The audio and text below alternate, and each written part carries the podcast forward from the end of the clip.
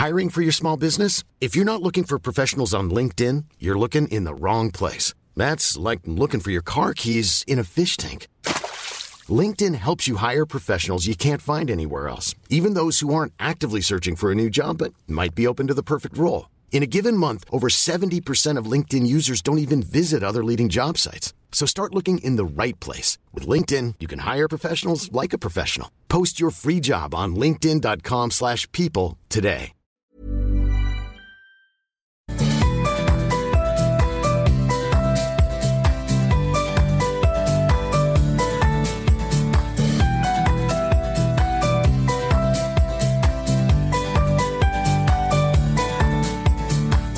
Welcome to the Warrior U podcast with your host, Bram Connolly. Join Bram as he uncovers what is to be a modern day warrior on and off the battlefield, covering such topics as human performance, emotional intelligence, resilience, mental toughness, epigenetics, neuroplasticity, philosophy, and much, much more. Warrior U, it's the performance advantage. And don't forget to check out Mentors for Military podcast.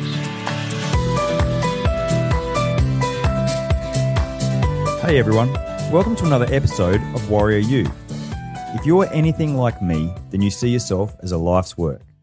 I see myself as a project that can be changed, tweaked, and developed through motivation and education. I'm in the pursuit of simply being better than yesterday. If you do think like that, then this podcast is for you. Righto, let's dive in and see who we have as a guest today.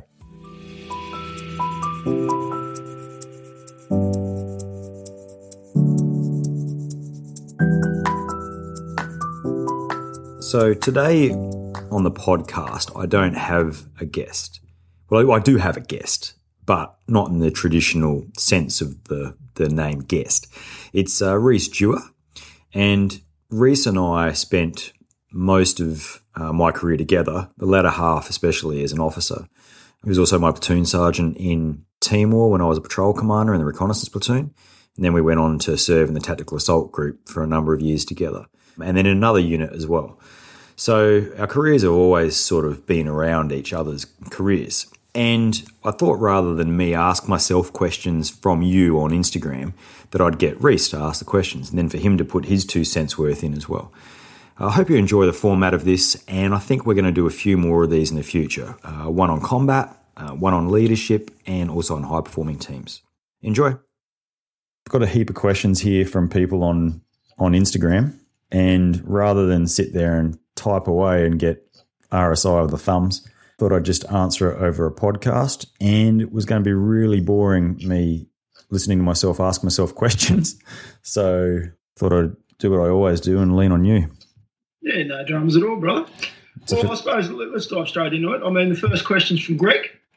Why do Special Forces use the M4 variant and the regular infantry use the Steyr?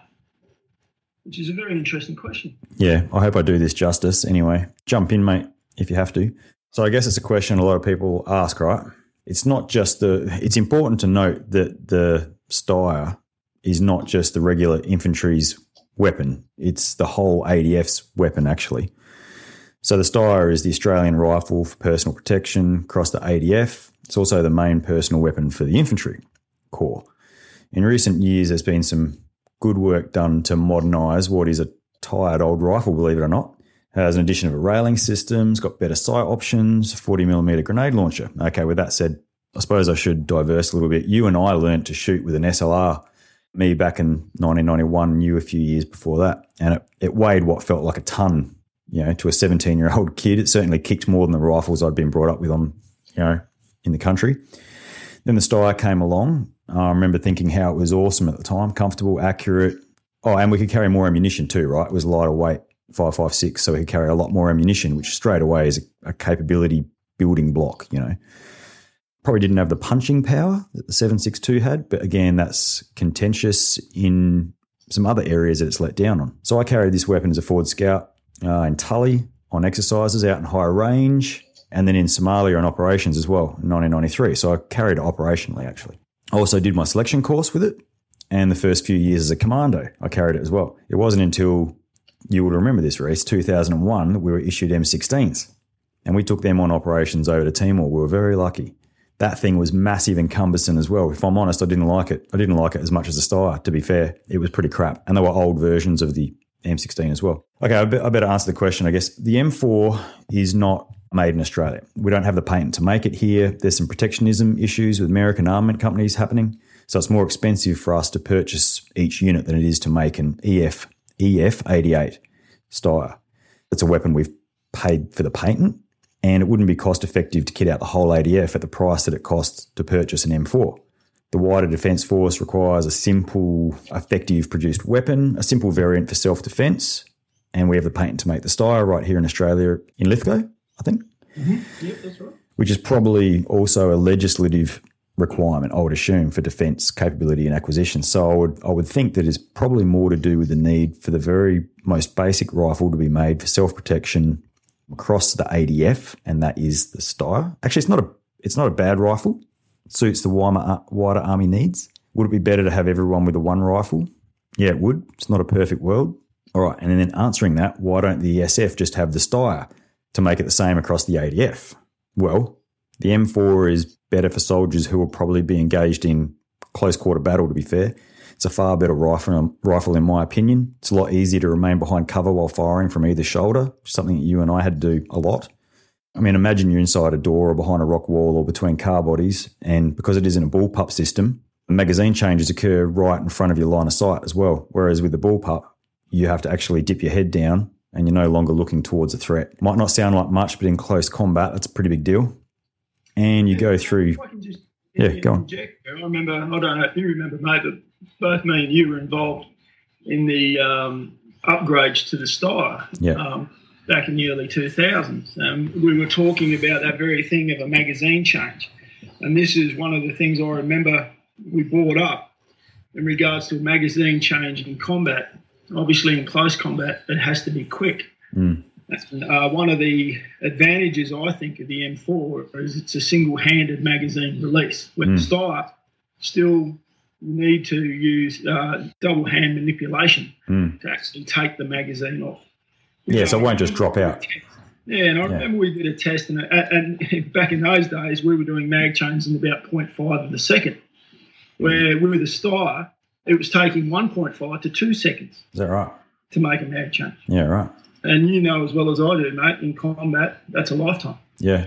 Yeah. I mean, you can't just with one hand dump a magazine, jam another one in there, and I mean, don't even worry about the bolt assist, just keep cracking on, I guess. So it's not an easy question to answer because there's lots of variables ranging from price to politics, you know, yeah, needs and requirements. Function, all yeah. the rest of it. Yeah. But but primarily, I guess it comes down to the fact we don't have the patent to make it in Australia, so we go with two different variations because it's cost effective. Yeah, exactly right. And I think when you have a look at the roles and tasks of, of the infantry or the wider army compared to special forces, mm. you know that that allows us to get certain specific weapons for tasks. Right. Where a bigger army doesn't have that luxury, I mm. suppose, mm. Um, to do that. And um, you know, it's a lot easier to, you know, if I'm honest, you know, field a unit of you know, 450, maybe 500 shooters across both regiments instead of, you know, I think the army numbers are up to around the 52,000 mark these days. Yeah. Yeah, very cool. I think we've I think we've put that to bed. Yeah. Right, next question. Right, next one is from, have we got a name there? No, I don't think we do. But anyway, the question is if you've passed the commando selection and have been in the unit, and I'm assuming that's uh, the commando units, do you still have to do the SASR selection course? Oh, God. All right. Short answer is yes. Longer answer, all right, they're different units, different roles and tasks. Some training has overlap, like the basic para course, the roping course, CQB course in some regards, and some of the courses don't have overlap. If a commando wants to go to SASR, they still need to be selected against the unique assessing requirements looked at to make sure they'll be a good cultural fit. That means doing the SASR CADA course in my mind. And it, it should work both ways, or at least it it should now.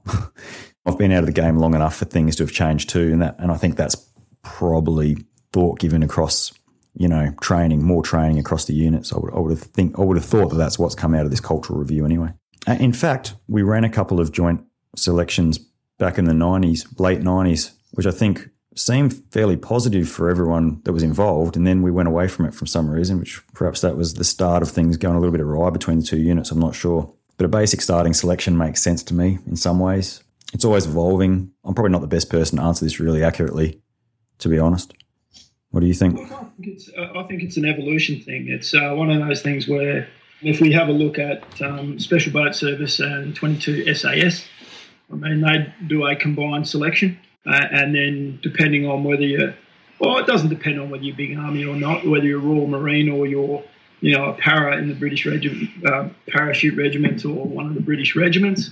You still have that choice. I've heard of a number of guys that have gone from being a bootneck or a Royal Marine across to 22 SAS. But generally, you know, SBS guys are Royal Marines. Mm. You know, it's the way they go with us, I think it, it, comes down to roles, tasks, and responsibilities. I think, and I think you're right. I mean, you know better than me, mate. You used to run selection, so I think it's just roles and tasks. You know, does it does it flip both ways? No, it doesn't. Should it? Yeah, I think it should. But uh, that's you know that's up to the gods. That's not up to us.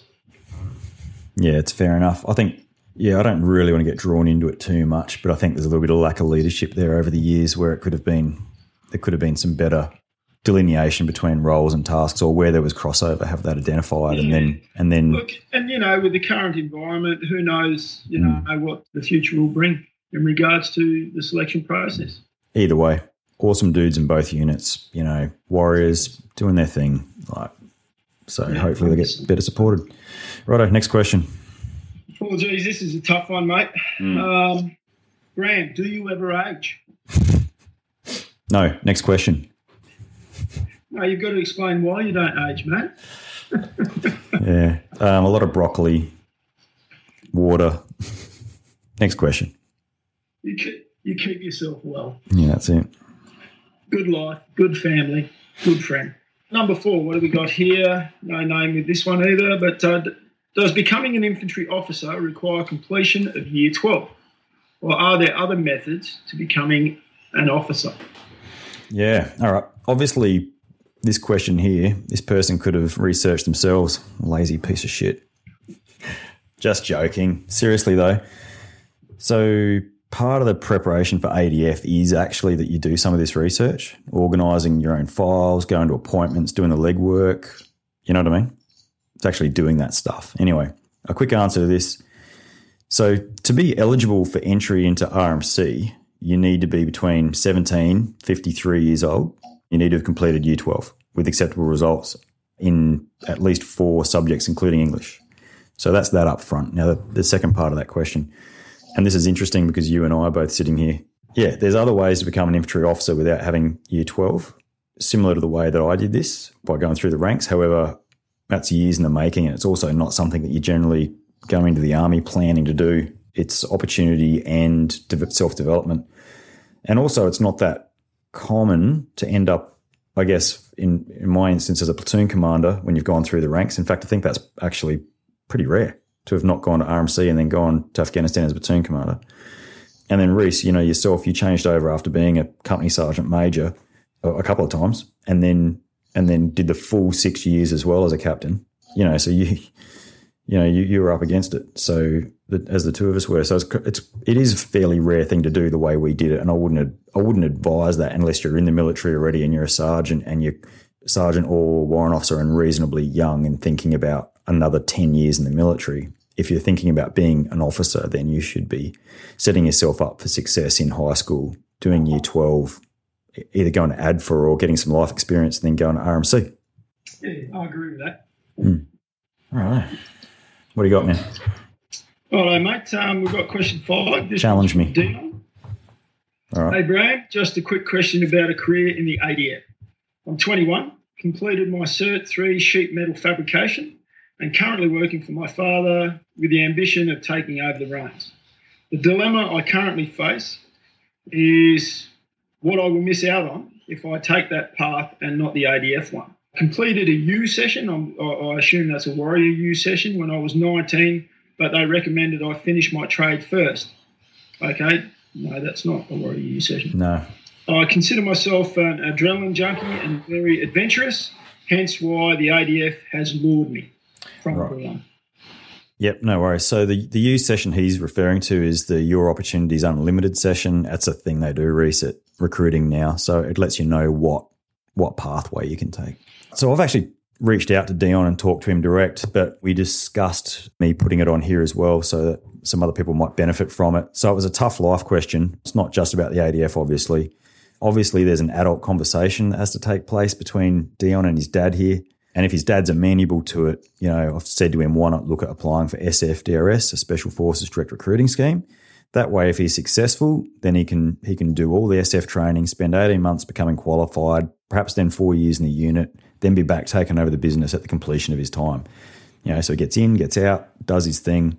But things change though, right? Because it's addictive, pulls you in for the long term, and he needs to remember that because leaves the business, goes in there, he's not coming out again once he once he starts you know, jumping out of aircraft, doing fast driving, you know, climbing, skiing, all the good stuff. So it's a, you know, really that question is a, a deeply personal question for him to answer.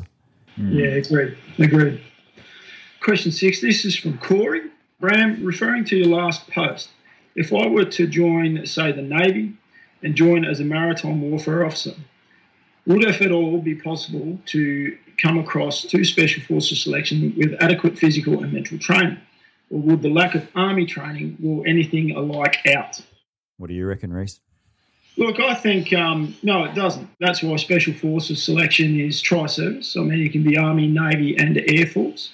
What I would say, though, I mean, that's a, a pretty staunch path to take being a, a maritime warfare officer, and generally that training alone is is quite arduous and it takes up time. Yeah. Generally, maritime warfare officers spend a lot of time on a ship.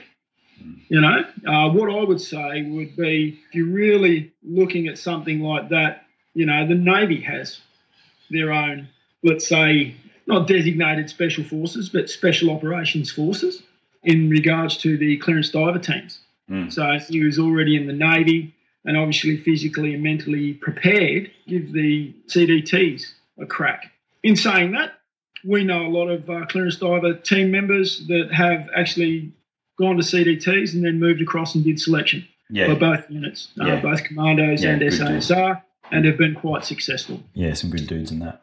Mm. Yes, there are. You know, so no, it's definitely not out of the realm just because you're not in the army. You know, to a, to a certain extent, it is probably at your advantage, Corey, because what it allows us to do is have a look at a clean slate and then build you around what needs to be built. Uh, a problem with a lot of army guys is it's assumed knowledge already, and they don't have it half the time. So we really have to. You've really got a blank slate to work off if you come from uh, Navy and Air Force. And I know a number of people, so does Bram, that have been quite successful. Yeah, I agree, mate. I mean, land navigation, minor team tactics is probably a weak point, but nothing that can't be overcome. Giving orders too is a little bit different. Small team orders delivery is a lot more prescriptive and requires a, a mix of leadership and flair, but it's something you can, you know, like SMEAC and stuff like that, stuff you can learn. It's another one of those questions where you either, you either give it a crack or you, you go to something that's the next best fit and probably just as enjoyable. Yeah, agreed. Moving on to question seven, You've got no name associated with this one, but it's hey Bram. I was just wondering uh, what some good ways are to tone up, and do you know any ways to improve mental health before joining the ADF? The recent Thai cave rescue has me thinking about being a CD on clearance diver, I would assume, or something along those lines. Thanks. Yeah, right. Well, the Warrior U PT program answers both of these concerns. Improve mental health. I don't like the term mental health. I like mental fitness, but anyway, that's just me. You know, I think Rhys Dowden's got a pretty good, pretty good program going where people can become tougher by doing his his program. From what I've seen of it, it's um, and from what I've heard as well, it's it's really good. So that's worth a look. Rhys Dowden, check him out. Yeah, it is good. I can I can vouch for Rhys.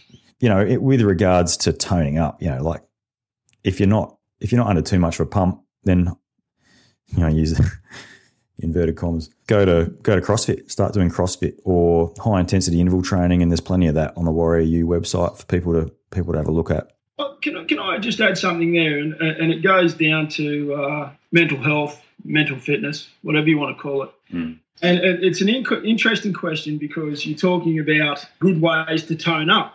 So you're actually asking the question, you know, what is a good way to tone up? Well, a good way of doing anything is getting up early in the morning and getting on the track and then putting in the hours. If you're able to do that, whoever this uh, individual is, you will build your mental resilience just simply by doing that. Yeah. Simply getting up at 5:30 in the morning and doing that run, doing that training session, that'll build mental resilience. Yeah, it's like a friend of mine, you know, how do you get tougher? Just get tougher. yeah, that's right. How to become good at fighting? Fight. Mm. Righto, what's next? No worries. What do we got? So we've got uh, question eight now. Uh, this is from Drew. Hey, Bram. Thank you for taking the time to answer questions. I've got a couple of questions. How much more should someone focus their training on endurance as opposed to strength? Mm. Which is the first question. Do you want to answer that first, mate? And we'll move on to the second one. Yeah, right. You know, we used to have a one of our OCs who's a good dude, actually, really good bloke. He used to say to us, "Don't worry about being fit. You know, train to be tough." And we, when we first went to the on the CT team, we used to train like 400 meter runners. So we do explosive weight sessions, sprint sessions, and they would be one and a half, two hour sessions every day, sometimes twice a day, depending on what you're doing. And then obviously you're running through the kill house all day or carrying someone or doing something that a lot of people probably wouldn't even understand the fitness sort of adaptations that come with running in a gas mask up and down stairs all day.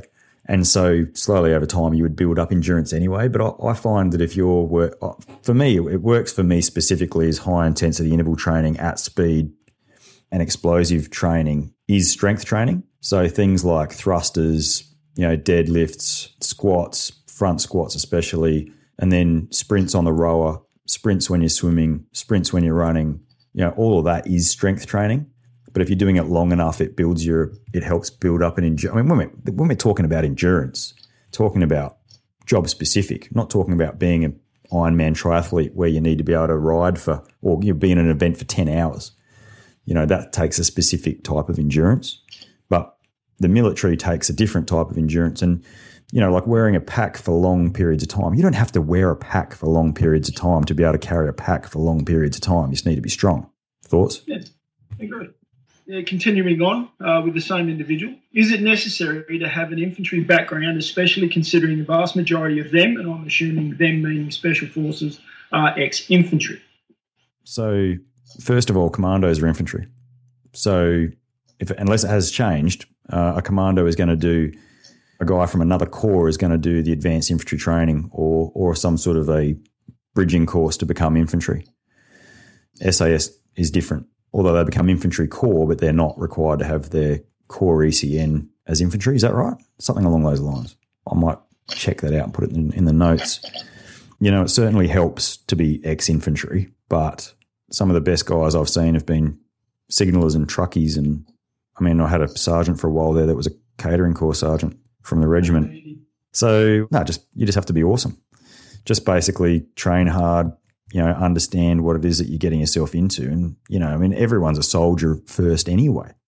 So just because if you're infantry, it just means that you're a more specialized soldier, I, I, I, suppose. I assume that's what, you know.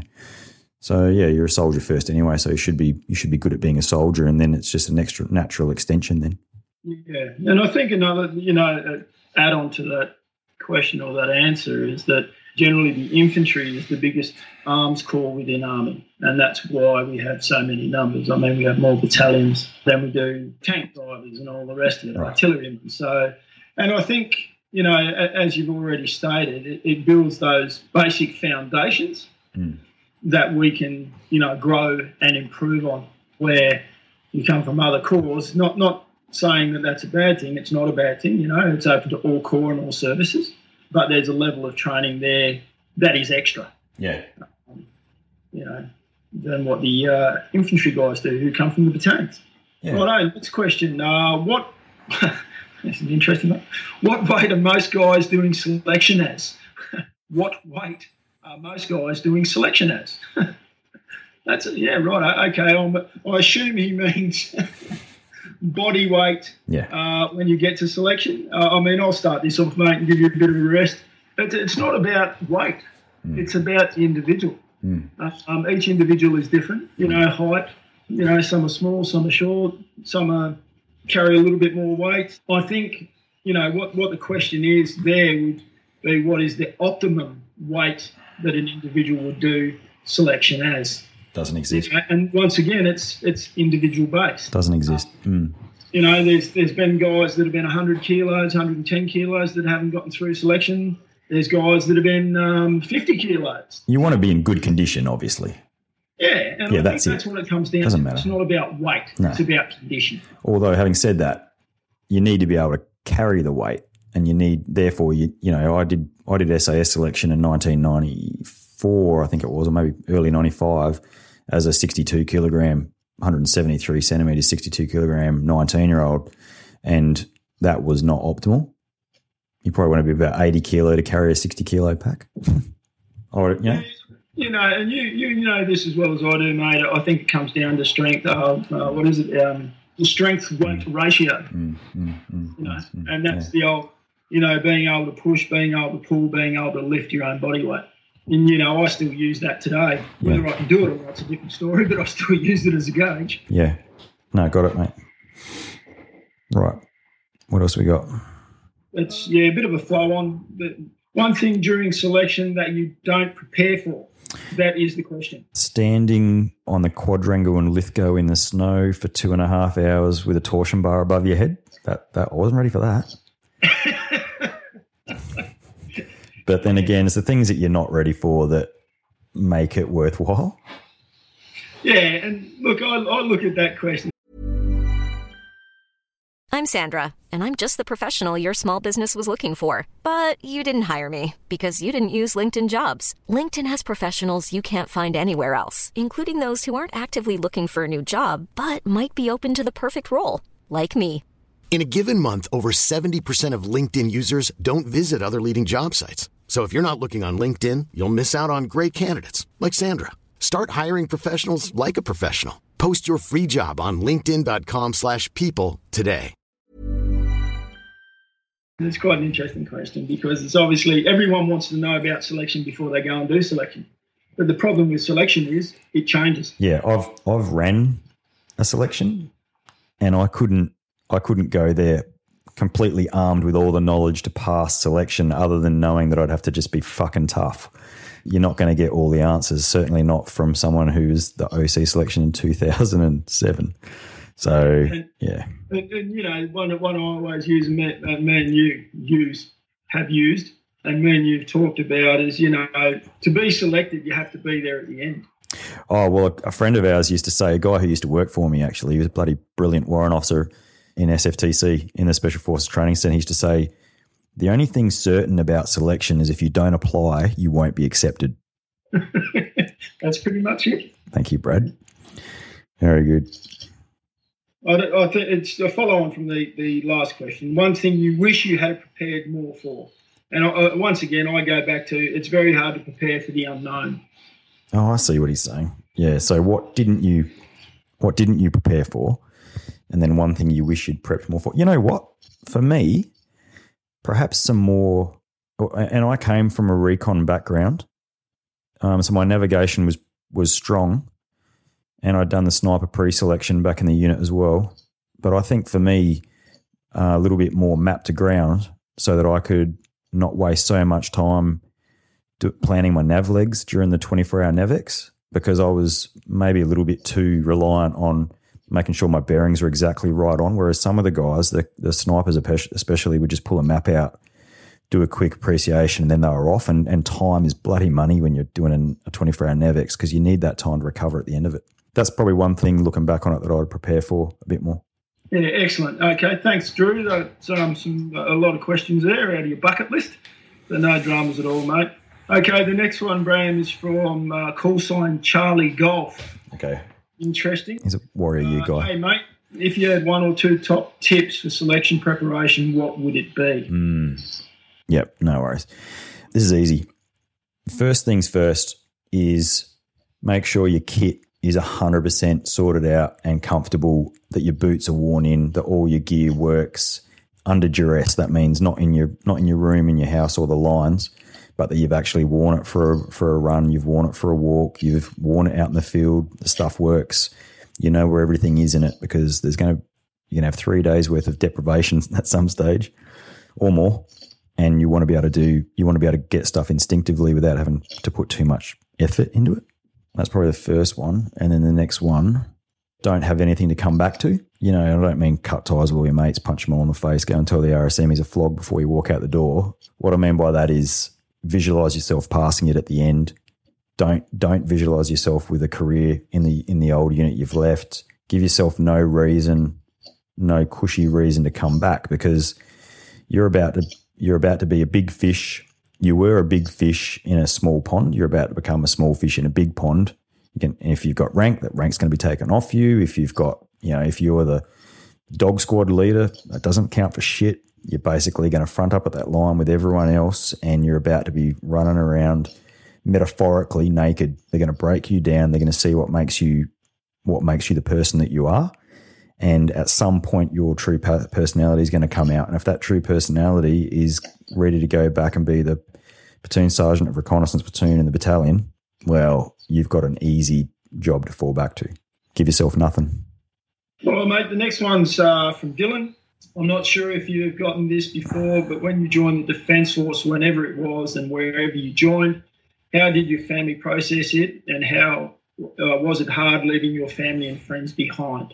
And I think you just answered that. yeah, exactly the same. Like I am, but then again, you and I both we've talked about this. We both knew when we were going through high school that we were going to join the military, and most people just know.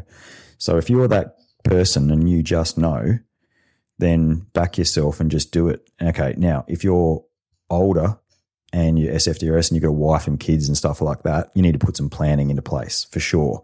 But if you're a 17 year old kid in year 11 like I was, fucking back yourself and do it. But if you're you know, if you've got other things holding you back, then you need to be able to compartmentalize that and move on for the for the period of time that you have to do it. Uh, mate, this is the last question we've got for today, and this is from Murph. Uh, hey, Bram, I'm a big fan of yours. Me too. Um, you wouldn't have heard that before, mate, so you know, bask in the sunset there. It's nice. So we'd love to, it's hear, nice to hear it. I'm in year 12 at the minute and looking mm. to study politics media at University of Melbourne mm. uh, next year while doing the part-time commando entry scheme. If I get through, uh, I'll go full time as soon as I finish my degree, serve a few years, and then go elsewhere. In honesty, I'm not really sure what to expect for both the selection process and Special Forces lifestyle. Are there any tips you'd have for me? Thanks heaps, Murph. So, anyway, thanks, Murph. Good name, by the way. I like that name. Okay, well, I mean, first and foremost, Murph's got to just crack on and do uni, really. I wouldn't personally, the part time commando entry scheme has just as much liability as any other aspect to SFDRS or, or full time commando. So he's obviously a reservist. Did he say he was a reservist? No, well, I think he's, yeah, he leads to say he is a reservist part time commando entry scheme. I don't exactly know what that is these days. Yeah, I mean, what I do know is that you know, with with the old role of round out, reinforce, rotate between the, com- the commando reserves and the full time unit, there's no there's nowhere to be doing that as a part time person. You're either you're you're almost ninety percent committed to that job, and then you have a, a, supplementary job on the side, or or you're a previous special forces guy, and you've transferred across to the reserves. In all honesty, that's not something I'd be looking at but then again, I don't know. I, wouldn't, I don't want to take recruits away from the reserve units. Tough. Yeah, I think you know. I, I look at his uh, his question there, and I think you know he's, he's, in a split mind. He's you know he's talking about you know his year twelve, his university degree, commando entry. I mean, this guy's a busy dude by the looks of things already. And then on top of that, he's he's worrying about I mean, you know what go selection to, go to ADFA special forces. Go to ADFA and go to ADFA and do do a degree in ADFA. Exactly right, and that's what I was about to throw in there. If he was if he was going to do that, if he's completing year twelve, apply for army now. Go to ADFA. Uh, I'm sure they do politics and, and media studies uh, at ADFA, and then and go from there. And that way, he's sponsored by army the whole time. If he wants to do that, look, just reading that question, I don't think he is. I don't think that's where his mind is because, as you've said before, mate, Mm. Uh, it is a mindset. And it's one of those things that you can't just one day um, wake up and go, gee, I'm going to do that, and then give yourself an out. You know, it's all that, always that thing is, you know, I refer it to, I had a number of guys, you know, that when they'd get, pulled, um, you know, withdrawn off selection, you'd ask them why, you know Mm. a couple would turn around and go, "Oh, you know, well, I've got a girlfriend at home, and she really didn't want me to do this anyway." Mm. You know, so it's not blaming the individual; it's actually blaming Yeah. someone else for you not getting through, which is not a real good way to go at the start, anyway. Yeah. So, you know, I, I think you're right. He's, yeah, he's a bit all over the place, Murph. You you, you got to hunker down and concentrate on what it is and identify exactly what it is you want to do, mate, and then crack on. Yeah, either back yourself. I, I mean, I, just looking at that, I- he should. I think he. The advice I would give him is to go to ADFA, do a degree there. You know, it's paid for. Then you don't have any HECS. Go to RMC, become an become an officer. Go, you know, something might interest him. You know, engineering, infantry, artillery, whatever. Do a couple of years in the unit. You know, as a lieutenant. Bloody great leadership experience, and then have a crack at either commandos or or SASR but making your life more complex. I mean, I'd be interested to know why he's chosen politics and media. I mean, I did politics at uni and I, you know, international relations majoring in politics, and I can tell you now, it's, I'd rather have joined Yeah. ADFA. Yeah, look, to, to me, mate, reading the question a little bit more and all that kind of stuff, Murph, it sounds like you've got a bucket list. That's what it sounds like to me, and you, you, you're just ticking things off. You know, uh, No, that's not going to work, is it? That's not going to work. No, it, it- it's not going to work. You know, it's like a part-time commando entry scheme. If I get through, hmm. I'll go full-time as soon as I finish my degree, serve a few years, and hmm. then go elsewhere. Hmm. Well, you're only going to serve a few years. You're probably not not going to get into the unit the first time anyway, because the unit's not about serving a few years. Yeah. It it really is a lifestyle and it really is a life change. And generally, people that go in there, and look, times have changed. You know, we're no longer in war, so that draws in a different type of person as well. Um, you know, me and myself and Bram, you know, both served what we call the golden years, I suppose. We were, you know, in combat operations for 15 years uh, within the unit. And that's no longer there. So that draws a different kind of individual. Um, but the thing I would, I would, I would say about this question is that, you know, focus on that thing that you want to do and just go out and do it instead of making a list of things you'd like to do Yeah. and ticking them off. Yeah. Agreed. That's all the questions. I mean, there was a heap of other ones, but that we pretty much answered those questions with these questions. Oh, someone asked how important it is to go to university before joining up and how much that will affect your army career. And if an effect was actually spelt properly. So that was good. Actually, you know, it's a great question.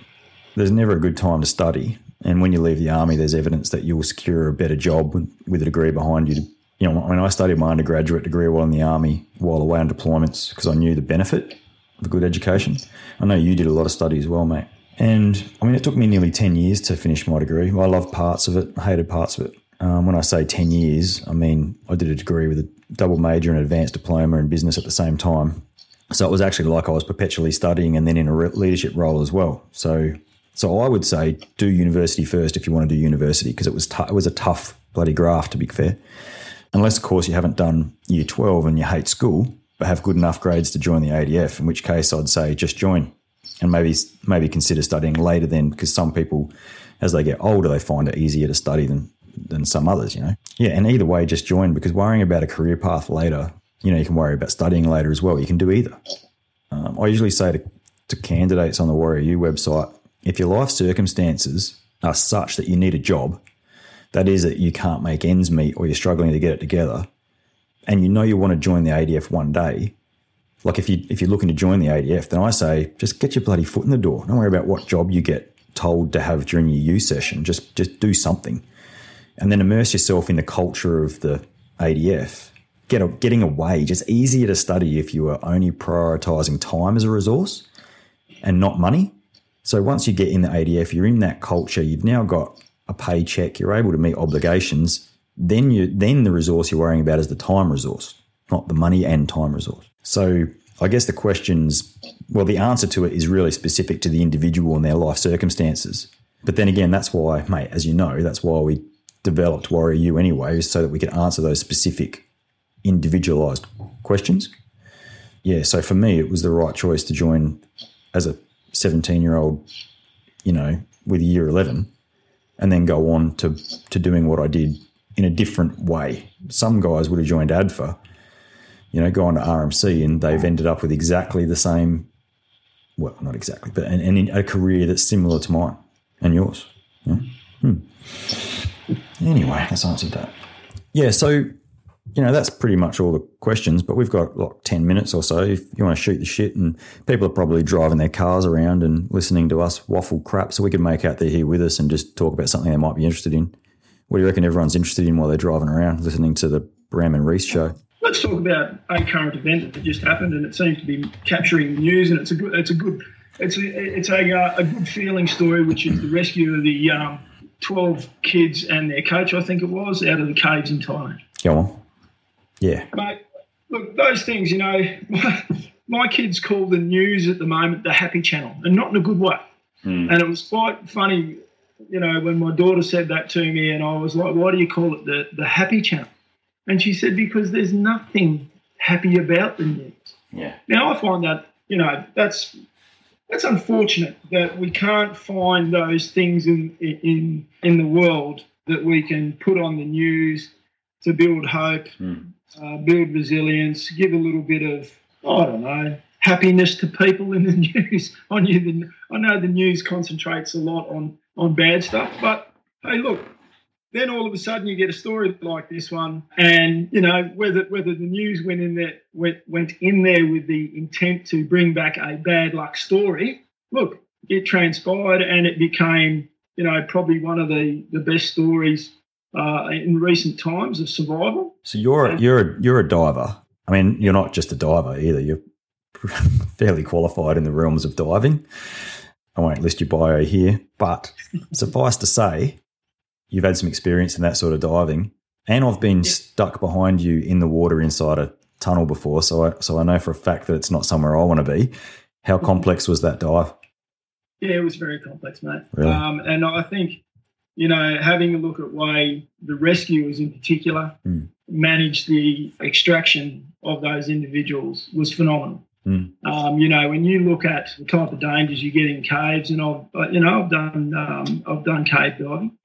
Um, it is quite extreme. That's what it is. You know, it's not for everyone. Uh, you know, different breathing apparatuses, which I won't get into at the moment. But where I'm going with this is it, it, it reminded me of taking someone off the battlefield. Mm. You know, it's it's one of those things where one person goes down, that takes away six guys because it takes six guys to carry them off the battlefield. Mm.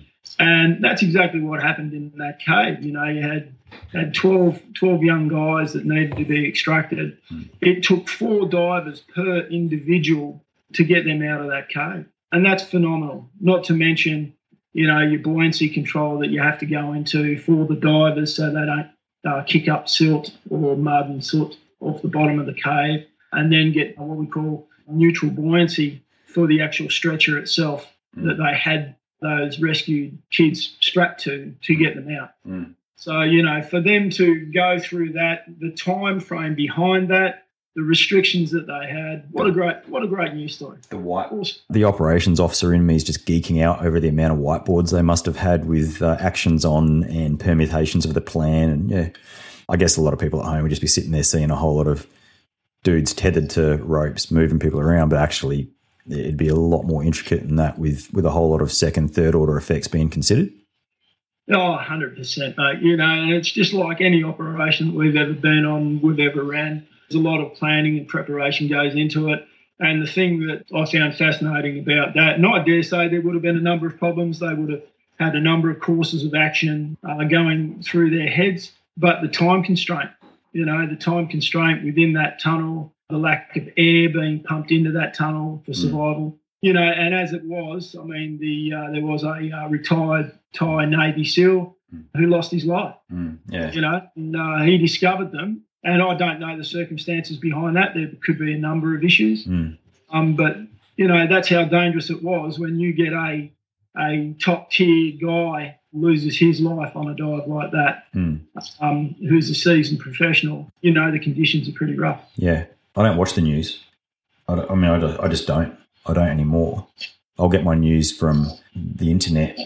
If it's if I really ne- if I hear something's going on, I'll look on the internet first. Usually, Twitter tells you about something four or five hours before any of the news channels are reporting it, and I find it's depressing. You know, I certainly I certainly stopped watching current affairs programs about ten years ago. I don't watch any of that garbage because it's all it's all designed about well, it just it just depresses the shit out of me. And and and I might watch ABC News in the morning, the 24 hour news channel for um 15 20 minutes to get the headlines, you know, just before I go and work out or something, but I don't don't tend to watch the news. Yeah, no, and, and mate, I'm with you. I mean, it takes a lot for us to watch the news these days. I know we used to work on the premises. If if it's not one of us telling our families, or it's not the unit telling the families, then it didn't happen. Mm. But you know, just listening to that story and what came out, and those young kids surviving, along with the rescuers as well, phenomenal story. Gives hope that you know if you're ever in a bind or anything like that, there are good people out there that are going that are willing to do good things, and, and you know, take into consideration a lot of those guys were volunteers as well. That'll you know get out there and, and, and help you out. Yeah, I want to ask you, you know, America has that the whole I don't want to get into the gun culture debate because you and I have some probably differing and also same points of view on different things. So I don't get, want to get into that, but we don't have this culture in Australia of excellence in like not just the security industry, but you know, I I follow these people on Instagram who are these US SF dudes and ex Delta guys and CAGs, and I guess some of them are celebrities, some of them aren't. But you know, they're out there training on the range on the weekend, doing doing workouts that involve their shooting or you know, shoot, move, communicating type stuff. We don't have any of that sort of excellence from a tactical perspective. Like you don't see our. I mean, I'm sure. I'm sure the TRG and all those sort of different different groups around Australia have that inbuilt into them, but you don't see the personal, the individual, you know, the civilian out there saying, "This is how I'm going to train for." You know, if something happens to me, here's my here's what I here's what I train on the weekends. You know, throwing around these bags and these balls and doing BJJ and and working with my dog to train my dog, or you know, this is how I'm fixing my house. You know, we're, certainly not in the prepper state like America's, um, as a lot of Americans are, but we also don't have that USSF sort of influence through the population, which is like, you know, prepare yourself for something traumatic. You know, Yeah, look, I think they, you know, it's it's all cultural, isn't it? I mean, Australia predominantly doesn't live on a culture of guns or a society that's that's like that, where the US, you know, are heavily involved in that, i.e., the Constitution and the Second Amendment, I think it is. You know, so uh, it's what they, you know, they, they've written their history on, basically. Hmm. We haven't had guns, you know, but we're saying that we- our, our gun laws are still there. You know, we, we still have we still have the right to bear arms, if you want to use that term. You know, well, not really. uh, but our, our processes and uh, and the rules. I mean, you can't you can't conceal carry in Australia. Sorry, what was that? You can't conceal carry in Australia. Well, you can if you have the relevant license, and that's the thing. Is that you know? right? um, and that, and that's one of those things. I mean, what I would look at, everything I, I look at when it comes to weapons, and you know this as well as I do, mate, is the level of proficiency of training that is being conducted for the licensing of that individual. Yeah, I mean, there'd be very few people with a CPP license that are cruising around with concealed carry.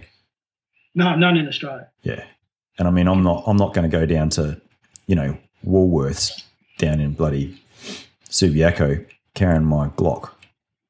Yeah, no. Uh, I mean, look, I, had an. I would if I could. um, working with the Commonwealth Games Committee, and um, it was a uh, cash and transit officer, Mm. okay, who was coming to get all his passes at one of the venues I was managing. And uh, the funny thing was, he walked in with a pistol, Mm. uh, and I had to go and see him and say, "Mate, what are you doing?" Mm. You know, and the funny thing was, it wasn't. I wasn't worried about him. What I was worried about was the individuals around him Mm. because as soon as anyone sees a gun in Australia, uh, and there's a bit of a story It's this, a gun in Australia, everyone turns in and looks. It's like identifying a threat. It's a big neon sign on an individual, Mm. you know, and that's what got my attention. And then when I looked over, this dude's dressed in black. He's got, you know, he's got a thigh rig on, which is way too low. Shouldn't have been bloody wearing it in the first place. Uh, and I went up there and said, "What are you doing, mate? Why are you, why are you carrying a pistol?" And he was just like, oh, I'm a cash and transit officer. And I said, yeah, I understand that. I said, but are you on the job at the moment? And he went, oh, no, but my truck's out the, out the side. And I said, well, okay. So go and put your weapon in your truck. Bloody hell. Why do you need to carry that in here? Yeah. You know, so that, that and that's what I get back to training. Mm. You know, or complacency. That to me is complacency. It's laziness. Mm. You know, or um, grandstanding. That shouldn't happen. But mm. On the other side, on the flip side, I, I, was fortunate enough to go and train New York City uh, ESU uh, tactical police SWAT units uh, last year, mm. and I was involved in one of their operations where they go into New York City. Mm. I won't tell you the name of the team, but what mm. I can tell you is it is a very heavy gunned up team. Mm. Uh, and it goes into the city of New South Wales to uh, New South Wales, New York, mm. to all the hotspots for that day, and it walks around. And it's got a dog team, it's got a full assault team, all those type of things. And what was interesting about it, and this is where I go back to um, we don't live in a culture of guns, is that this whole team debust. And Bram, you know this as well as I do. Think, you know, a 12 man tactical assault group element walking around the streets of Sydney. Oh, God, it'd be a sideshow. Kind of raises an eye. Mm. You know? Mm. Um, but this didn't. It was absolutely phenomenal. You're not referring to the time that I took all the snipers into the city and didn't exercise and created a little bit of a okay. Yeah. So you know, it's and it didn't it didn't raise an eye. Yeah. To the civil population, it was a normal thing that they see on a daily basis. Yeah. That's when you need to be scared. Yeah. yeah because yeah. because I think no right now we are getting complacent. Now mm. we are. Um, yeah, I'll use complacent because we've gone far too. We've gone too far away from I mean, it takes a, oh God, I don't want to get drawn into this. It takes a person with a gun to stop a person with a gun. Anyway. don't say that. You didn't yeah, say that. Yeah. Yeah. Yeah. I mean, I'm comfortable around guns because I grew up with them. So. um, yeah, I think um, mm. I think that's a debate that will continue to, to grow. Mm. I know it's a, an ongoing debate in the US. Look, I think our gun, and you know, the thing that that really annoys me if we were talking about those type of things in regulation mm. is it's not nation nation uh, it's not national regulation, it's Mm. state based regulation. Mm. That's, the thing that frustrates me about um, licensing in Australia, in particular. If it was gun licensing, security licensing, um, that type of thing, it's just that that's a frustrating thing because it's not nationally based. Got it. Right. You know? All right, man. Hey, thanks very much for being on the the Warrior U podcast and for being one of the mentors on the on the website. I know that heaps of people have gained a lot from talking directly to you about decisions that they want to make with their careers and the like. And as you know, the you know the whole Warrior U concept is slowly morphing and changing because we we've now got you know people in industry, people in sport, you know entrepreneurs who are all looking to gain something from from the previous training that we've done and, and the experiences that we've had. And so we're, we're, we're changing to accommodate that as we go. So we're still going to be helping people join the ADF, but we've found that it's a very enjoyable pursuit to help people be what better than what they were yesterday and provide them with a performance advantage. So uh, I want to thank you, Reece, for all your time and effort that has so far gone unpaid. No worries, mate. Thanks for the invite. Always a pleasure. Never a chore. Oh, nice. All right, mate. I'll catch up with you next time.